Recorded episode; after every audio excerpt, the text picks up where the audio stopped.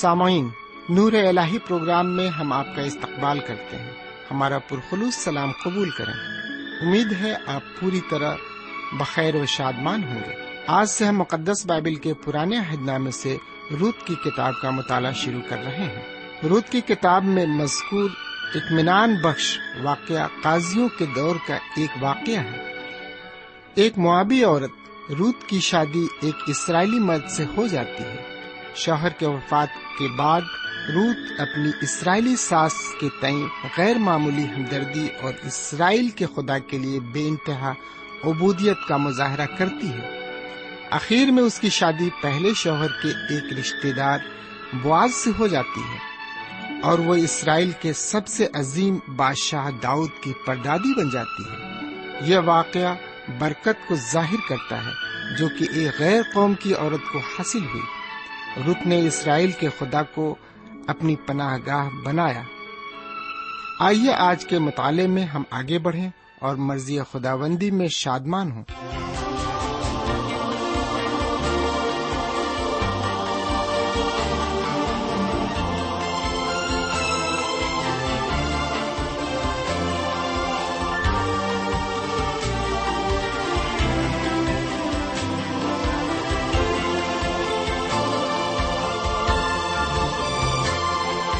شریش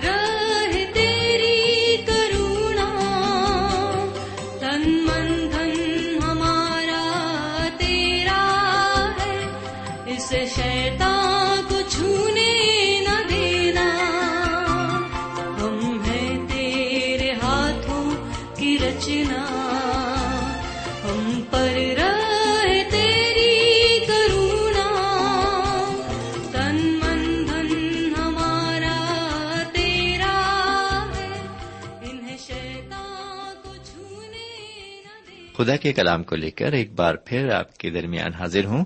سلام قبول فرمائیے۔ سامعین، ہم خدا ون تعالی کے تہ دل سے شکر گزار ہیں کہ اس نے ہمیں ایک اور موقع عطا فرمایا تاکہ ہم اس کے کلام کا مطالعہ کر سکیں۔ سامعین، آج ہم آپ کی خدمت میں ایک نئی کتاب کو پیش کرنے جا رہے ہیں اور وہ کتاب ہے روت کی کتاب۔ سمن روت کی کتاب کے پہلے باپ کی ابتدائی تین آیتوں میں ہم پڑھتے ہیں کہ اور نومی کا شوہر مر گیا۔ پس وہ اور اس کے دونوں بیٹے باقی رہ گئے۔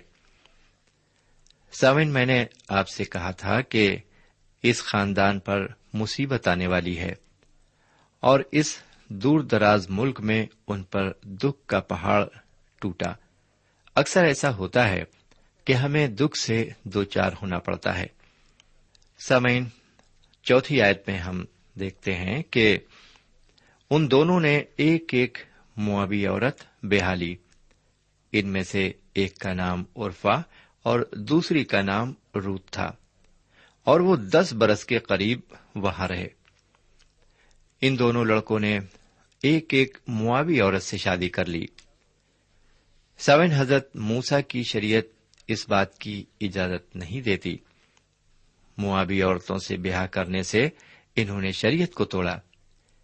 استشنا کی کتاب کے ساتویں باب میں ہم پڑھتے ہیں کہ ان بہت سی قوموں کو یعنی ہتھیوں اور جرجاسیوں اور اموریوں اور کنانیوں اور فرزیوں اور حویوں اور یبوسیوں کو، جو ساتوں قومیں تجھ سے بڑی اور زوراور ہیں، نکال دے۔ تو ان سے بیاہ شادی بھی نہ کرنا۔ نہ ان کے بیٹوں کو اپنی بیٹیاں دینا اور نہ اپنے بیٹوں کے لیے ان کی بیٹیاں لینا۔ اور اس کتاب کی تیسویں باپ کی تیسری آیت میں ہم صاف طور سے پڑھتے ہیں، کوئی امونی یا موابی خداون کی جماعت میں داخل نہ ہو۔ دسویں پشت تک ان کی نسل میں سے کوئی خداون کی جماعت میں کبھی نہ آنے پائے۔ لیکن یہاں پر نومی کے بیٹوں نے موابی عورتوں سے بیاہ کر کے خدا تعالی کی حضرت موسا کے ذریعے دی گئی شریعت کو توڑا ہے۔ آپ جانتے ہیں کہ مواب جا کر یہ خدا تعالی کی رفاقت سے دور ہو گئے اور اب ان کا دوسرا قدم خدا تعالی سے برگشتگی کا ہے۔ اور جب ہم گناہ میں پڑ جاتے ہیں تو پھر ہم گناہ پر گناہ کرتے جاتے ہیں اور یہاں پر ہم دیکھتے ہیں کہ انہوں نے ایسا ہی کیا۔ سمجھ جیسا کہ میں پہلے بھی کہہ چکا ہوں، بائبل شریف میں ہر نام کا کوئی نہ کوئی مطلب ضرور ہے۔ اسی طرح عرفا اور رود کے بھی معنی ہیں۔ عرفا کے معنی ہیں ہرنی یا غزالہ۔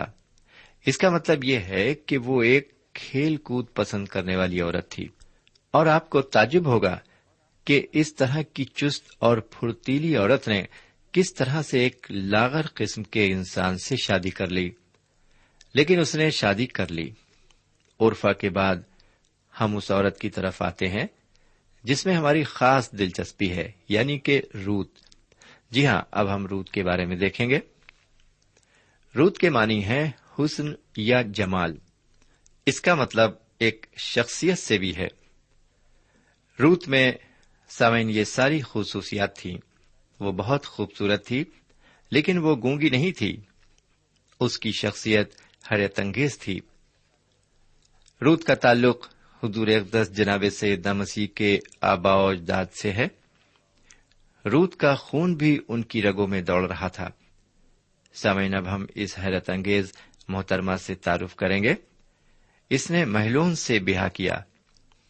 ان کی شادی مواب کے ملک میں ہوئی۔ ساری خوبیوں کی ملکہ ہونے کے باوجود اس نے بیمار اور لاغر انسان سے بیاہ کیوں کیا؟ لیکن جیسے جیسے ہم اس کہانی میں آگے بڑھیں گے، وجوہات ہمارے سامنے آتے جائیں گے۔ ہم دیکھتے ہیں کہ یہ مصرف خاندان اس دور دراز ملک میں ہے۔ ان کے اوپر پریشانی آ چکی ہے۔ آگے چل کر ہم دیکھیں گے کہ ان پر اور پریشانی آنے والی ہے۔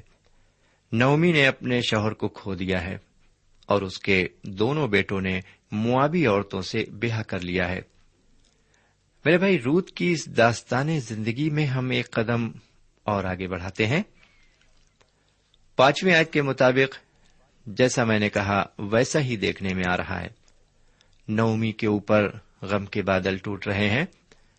نومی کے دونوں لاغر اور بیمار بیٹے خدا کو پیارے ہو گئے ہیں۔ جی ہاں ان کا انتقال ہو گیا۔ نومی نے اس ملک میں اپنا سب کچھ کھو دیا۔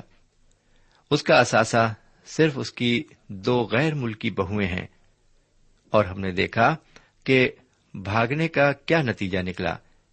اس مصرف خاندان نے کس طرح سے کوڑے کھائے؟ آئیے تھوڑا اور آگے بڑھیں اور دیکھیں کہ اس باپ کی چھٹی آیت کیا کہتی ہے۔ اس آیت میں ہم دیکھتے ہیں کہ نومی اپنی بہوؤں کو لے کر اٹھی کہ مواب کے ملک سے لوٹ جائے۔ اس لیے کہ اس نے مواب کے ملک میں یہ حال سنا کہ خداون نے اپنے لوگوں کو روٹی دی اور یوں ان کی خبر لی۔ میرے بھائی، یہ خاندان روٹی کی تلاش میں اپنے خالق کو چھوڑ کر مواب کے ملک میں آیا۔ اور ہم دیکھتے ہیں کہ خدا و تعالی سے برگشتگی کا انجام یہ ہوا کہ ان کا سب کچھ اس ملک میں کھو گیا۔ سمے جب ہم اکیلے اور پریشان ہوتے ہیں، تو ہمیں عہد عتیق کی باتیں یاد آنے لگتی ہیں۔ ہر ایک بات ذہن کے پردے پر صاف دکھائی دینے لگتی ہے۔ کچھ دیر کے لیے ہم اپنے عتیق میں کھو جاتے ہیں اور کچھ سکون حاصل کرتے ہیں۔ سامن یہی حال نومی کا بھی یہاں دکھائی پڑتا ہے۔ نومی کے اپنے ملک میں قحط ختم ہو چکا ہے۔ ایک بار پھر خدا تعالی نے اپنے لوگوں کی فریاد سنی۔ یہودا کے بیت لہم میں پھر روٹی کی بہتایت ہے۔ بیت لہم یہودا، جو کہ روٹیوں کا گھر کہلاتا ہے، ایک بار پھر اپنے لوگوں کو افراز سے روٹی پہنچا رہا ہے۔ لوگ کھا رہے ہیں اور خداون تالا کی حمد و ستائش کر رہے ہیں۔ یہ خبر نومی مواب میں سنتی ہے۔ ایک بار پھر نومی کو ملک کی کشش اپنی طرف کھینچتی ہے اور جس طرح سے اس مصرف بیٹے نے اپنے گھر لوٹنے کی سوچی، ٹھیک اسی طرح سے نومی بھی اپنے وطن کو لوٹنے کے لیے اپنی بہوؤں کو لے کر اٹھتی اور کھڑی ہوتی ہے۔ کیونکہ مصرف بیٹا زیادہ دنوں تک سوروں کے بارے میں نہیں ٹک سکتا تھا۔ جی ہاں سوروں کے باڑے میں وہ زیادہ دن تک نہیں رہ سکتا تھا، کیونکہ سوروں میں رہنے کی اس کی عادت نہیں تھی۔ اس نے کہا، میں اٹھ کر اپنے باپ کے گھر جاؤں گا۔ ایک بیٹے کی حیثیت سے نہیں، کیونکہ جب ہم باپ سے برگشتہ ہوتے ہیں، تو ہم اس کے بیٹے نہیں رہ جاتے۔ صرف ایک مصرف بیٹے کی حیثیت ہماری رہ جاتی ہے۔ سامعین، نومی کی حالت بھی کچھ ویسی ہی تھی۔ شوہر کے سائے سے محروم ہو چکی تھی۔ لڑکے بھی خدا کو پیارے ہو چکے تھے۔ صرف دو جوان بہویں تھیں۔ وہ بھی اپنے شوہروں کی شریعت سے آزاد تھیں۔ وہ پھر سے ازدواجی زندگی میں لوٹ سکتی تھیں۔ اس وقت نومی اکیلی تھی اور کوئی بھی فیصلہ کرنے میں آزاد اور خود مختار تھی۔ اس لیے اس نے واپس لوٹنے کا فیصلہ کر لیا۔ وہ بھی اپنے دل میں کہتی ہے اب میں اپنے وطن کو واپس جاؤں گی سمے آج کل ہم سب ایک ایسے دور میں جی رہے جو کہ بڑا ہی پریشان کن ہے۔ ہم آزادی کی زندگی جی رہے ہیں۔ ہم میں سے بہت سے ایسے ہیں جو بالکل مصرف بیٹوں کی مانند ہیں، جو اپنے گھر واپس لوٹ آتے ہیں۔ بہت سے ایسے ہیں جو باپ کے گھر واپس تو ضرور آتے ہیں، لیکن گڑبڑی اور ابتری پھیلاتے ہیں۔ اور کچھ دن بعد پھر وہ اپنے پرانے ماحول میں واپس لوٹ جاتے ہیں۔ سامن بالکل یہی تصویر آج کل ہمارے دینی اداروں کی ہے۔ بہت سے لوگ مذہبی اداروں میں اس غرض سے آتے ہیں کہ وہ آ کر گڑبڑی پیدا کریں۔ انہیں خدمت سے کوئی مطلب نہیں رہتا۔ وہ لوگ صرف گڑبڑی پیدا کرنے کے لیے ان اداروں میں آتے ہیں۔ بہرکیف پہنچی ہے کہ یہ خاندان بھی واپس اپنے ملک یہودا کے بیت لہم کو آئے۔ جی ہاں نومی کہتی ہے کہ اب وہ اپنے اصلی وطن کو واپس جائے گی۔ سوین اب ہم ذرا اور آگے بڑھیں اور دیکھیں کہ اسی باپ کی ساتویں اور آٹھویں آیت کیا کہتی ہے۔ سوین اس عبارت پر جب ہم نظر ڈالتے ہیں تو ہم دیکھتے ہیں کہ نومی اب اپنی بہوؤں سے پر محبت اور مشفقانہ انداز میں بات کرنے جا رہی ہے۔ جس طرح ایک بزرگ اپنے بچوں سے کرتا ہے۔ بڑی عجیب بات ہے کہ آج کل زیادہ تر ساسیں اپنی بہوؤں سے محبت نہیں کرتی ہیں۔ انہیں اپنی بہوؤں سے کچھ نہ کچھ شکایت ہمیشہ رہتی ہے۔ خواہ بہویں کتنی اچھی کیوں نہ ہو لیکن یہاں نومی برعکس ہے۔ اس کی شخصیت حیرت انگیز ہے اس کو اپنی بہوؤں کے مستقبل کا خیال ہے۔ اگر وہ ان کو اپنے ساتھ اپنے ملک میں لے جاتی ہے، تو ان کا مستقبل اندھیرے میں ہوگا۔ وہ اپنی شادی نہیں کر سکتی۔ اس کی قوم کے لوگ انہیں قبول نہیں کریں گے۔ ان کے ساتھ سامریوں یعنی کہ اچھوتوں کا برتاؤ کیا جائے گا، جس کا نتیجہ یہ ہوگا کہ انہیں ساری عمر غربت میں کاٹنا ہوگی۔ انہیں ساری عمر بیوہ ہو کر رہنا پڑے گا۔ اور تو اور، نومی کے پاس بیت لہم میں اپنی جائیداد بھی نہیں ہے۔ اس لیے وہ کہتی ہے کہ وہ اپنے اپنے گھر واپس لوٹ جائیں، کیونکہ ساتھ جانے میں ان کو بہت کچھ جھیلنا پڑے گا۔ اور انہیں ایک بڑی قیمت ادا کرنی ہوگی۔ اور نومی ایک محبت کرنے والی ماں کی طرح انہیں اپنے ساتھ لے جانے سے منع کرتی ہے۔ سوین وہ یہودا کو جانے والی شاہراہ پر ہے اب ہم اس باپ کی نویں اور دسویں آیت پر غور کریں گے۔ میں آپ کے لیے اسے پڑھتا ہوں، غور فرمائیں۔ ہم پڑھیں گے نہیں، صرف تشریح دیکھیں گے۔ سامعین، یہ منظر جب ہم اس آیت پر نظر ڈالتے ہیں تو ہم دیکھتے ہیں کہ یہ منظر عورتوں کا ہے، جہاں پر تین عورتوں کو آپس میں گلے ملتے ہوئے اور روتے ہوئے ہم پاتے ہیں۔ ایسے منظر تقریباً روز ہی دیکھنے میں آتے ہیں۔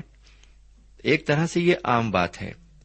یہ عورتیں شاہراہ کے اس مقام پر کھڑی ہو کر رو رہی ہیں، جہاں سے کئی طرف کو راستے جاتے ہیں۔ شاید یہ مقام مواب کی سرحد ہے، جہاں پر انہیں اس بات کا ارادہ کرنا ہے کہ وہ نومی کے ساتھ جائیں یا اپنے گھر کو واپس لوٹ جائیں، جہاں وہ ایک خوشحال زندگی کا آغاز اثر نو کر سکتی ہیں۔ سامن انہوں نے روتے ہوئے کہا، نہیں، ہم تیرے ساتھ تیرے لوگوں میں جائیں گی۔ سامعین، نومی اپنا سب کچھ کھو چکی ہے اور ایک بار پھر اس کو اپنے وطن یہودا کے بیت لہم اور اپنے لوگوں کی یاد آتی ہے، جنہیں وہ بہت سال پہلے چھوڑ آئی تھی۔ اب اس نے ارادہ کر لیا کہ وہ معاف کو چھوڑ کر اپنے وطن پھر واپس لوٹ جائے گی۔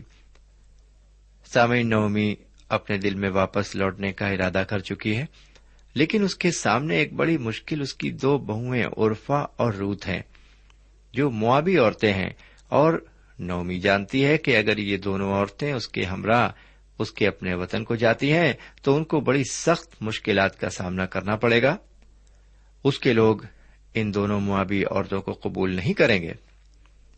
انہیں سامریوں کے جیسا برتاؤ ملے گا۔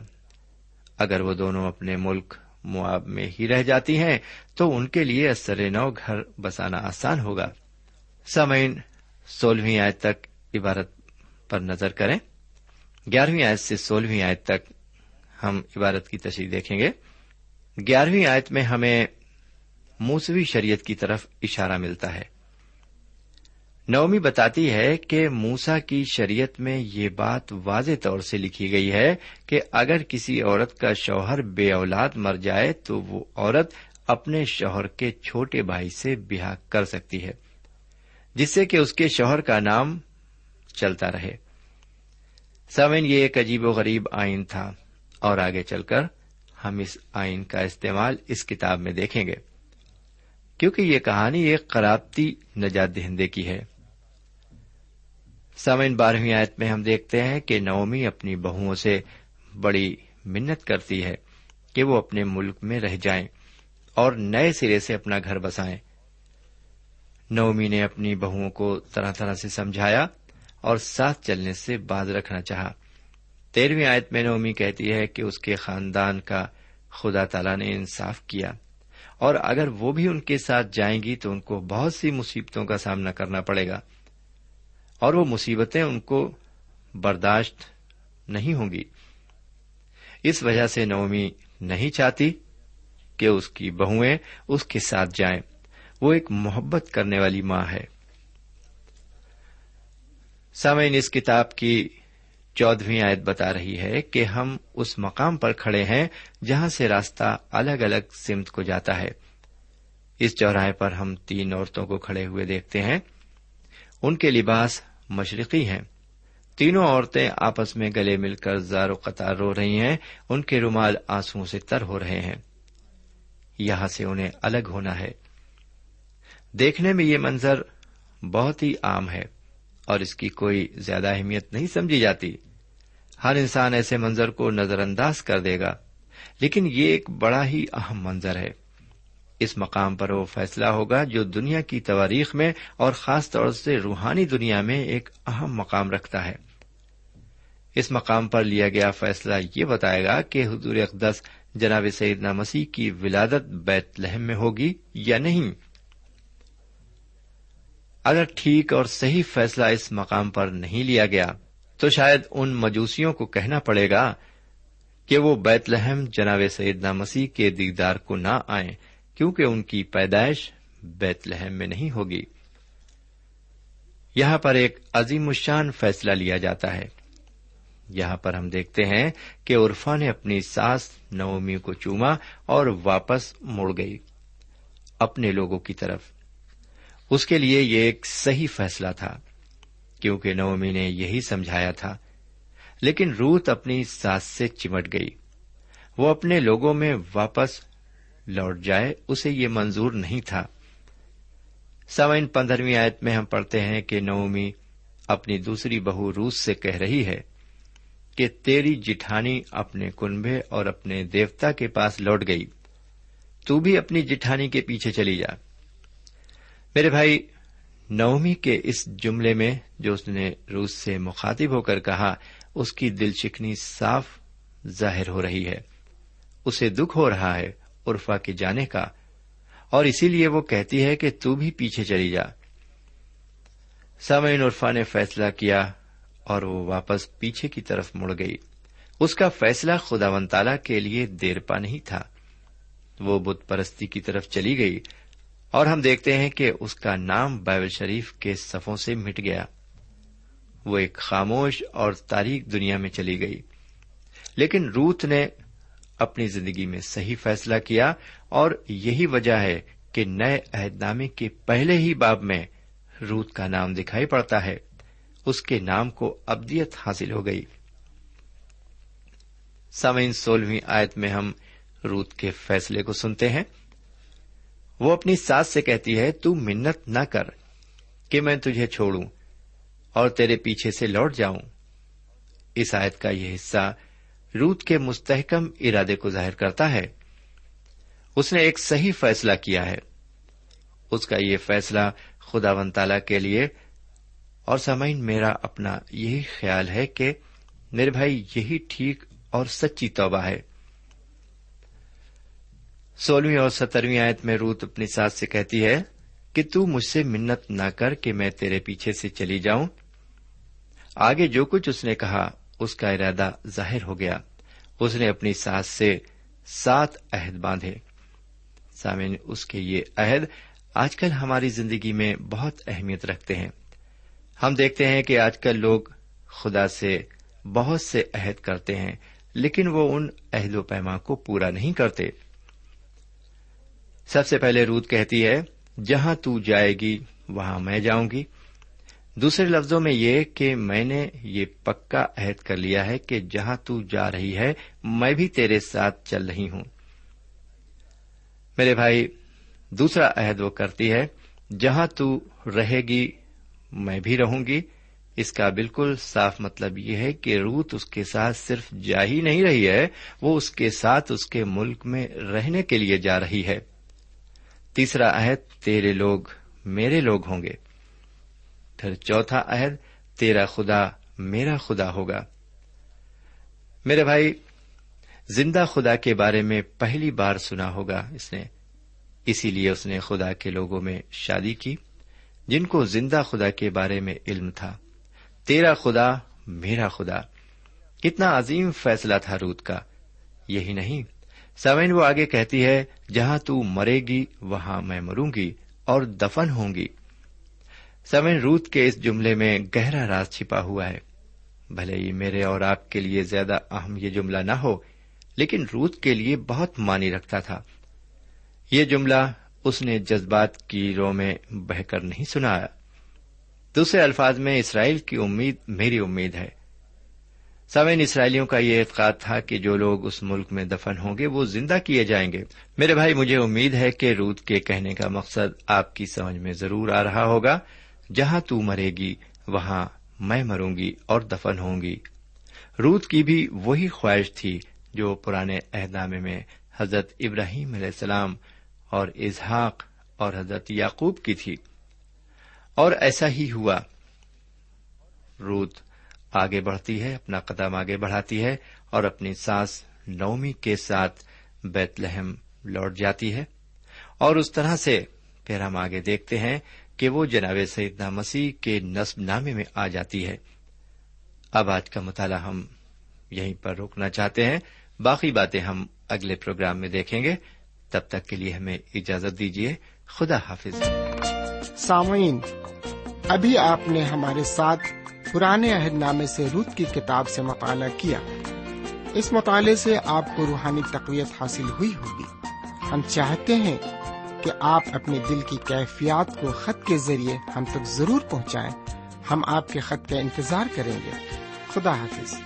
ہمارا پتا ہے۔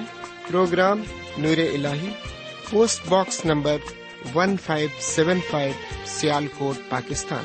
پتا ایک بار پھر سن لیں۔ پروگرام نور ال پوسٹ باکس نمبر ایک پانچ سات پانچ سیال کوٹ پاکستان۔